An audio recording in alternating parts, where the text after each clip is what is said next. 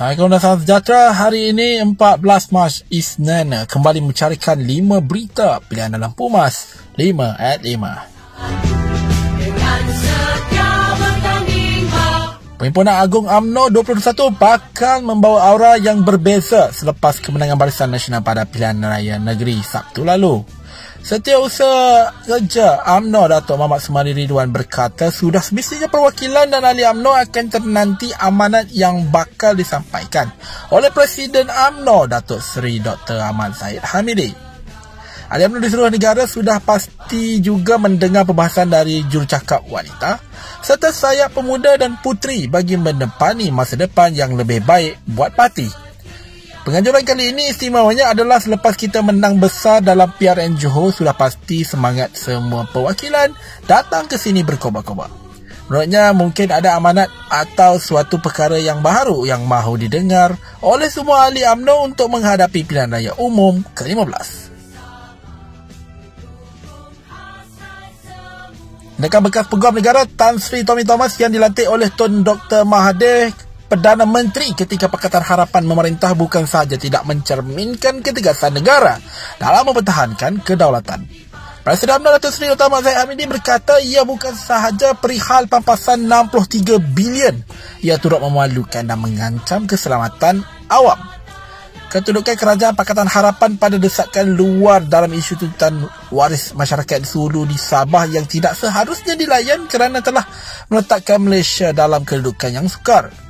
Beliau juga pengurusi Barisan Nasional mendesak bekas peguam negara lantikan Pakatan Harapan mesti dipertanggungjawabkan dan harus ada penjelasan yang lengkap, telus dan munasabah terhadap apa yang berlaku.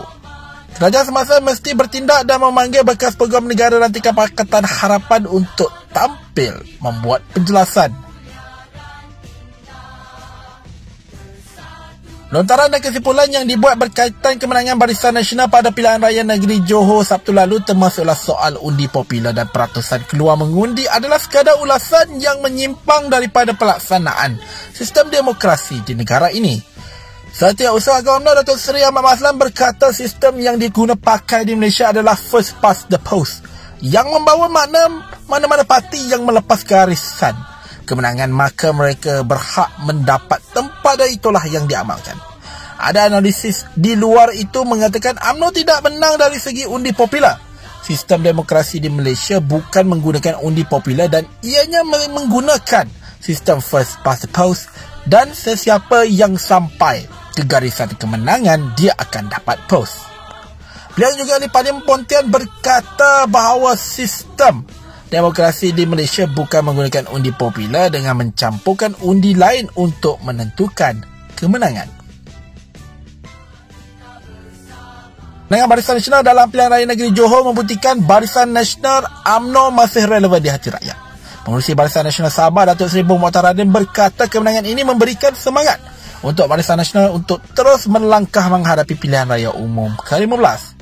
Rakyat Johor telah pun membuat keputusan jelas siapa yang mereka pilih untuk mentadbir negeri itu. Melalui sistem demokrasi itu semalam yang keputusannya memihak kepada Barisan Nasional. Beliau berkata sama ada ia kemenangan kecil atau besar, ianya tidak penting kerana apa yang penting kehendak rakyat melalui kertas undi sudah diterjemahkan. Kemenangan Barisan Nasional memenangi 40 kerusi daripada 56 kerusi yang dipertandingkan bukan sahaja mencerminkan kehendak rakyat Johor tapi bukti jelas Barisan Nasional UMNO masih relevan di hati rakyat. Ketua Wanita Barisan Nasional Datuk Seri Dr. Nani Ahmad menzahirkan kesyukuran kerana Barisan Nasional telah memenangi pilihan raya negeri Johor. Rakyat Johor telah memberikan kepercayaan kepada Barisan Nasional dan begitu juga dengan calon wanita. Wanita Barisan Nasional ingin mengucapkan ribuan terima kasih kepada semua pengundi di negeri Johor yang memberikan kepercayaan kepada calon Barisan Nasional untuk menang dalam PRN Johor ini, terutamanya kepada calon-calon wanita BN. Tujuh calon wanita Barisan Nasional diketengahkan kesemuanya menang, termasuk calon dari MIC dan juga putri, menjadikan jumlah calon wanita dan putri yang memenangi PRN adalah sembilan orang. Beliau yang juga Menteri Pengajian Tinggi yakin semua yang berhormat wanita Barisan Nasional akan menabur bakti dan menunaikan janji-janji mereka yang diutarakan ketika berkempen. Sekian daripada saya Muhammad Syarazlan. Jangan lupa temu janji kita Isnin hingga Jumaat jam 5 petang. 5 berita pilihan hanya di Pumas 5 at 5. Assalamualaikum dan salam keluarga Malaysia.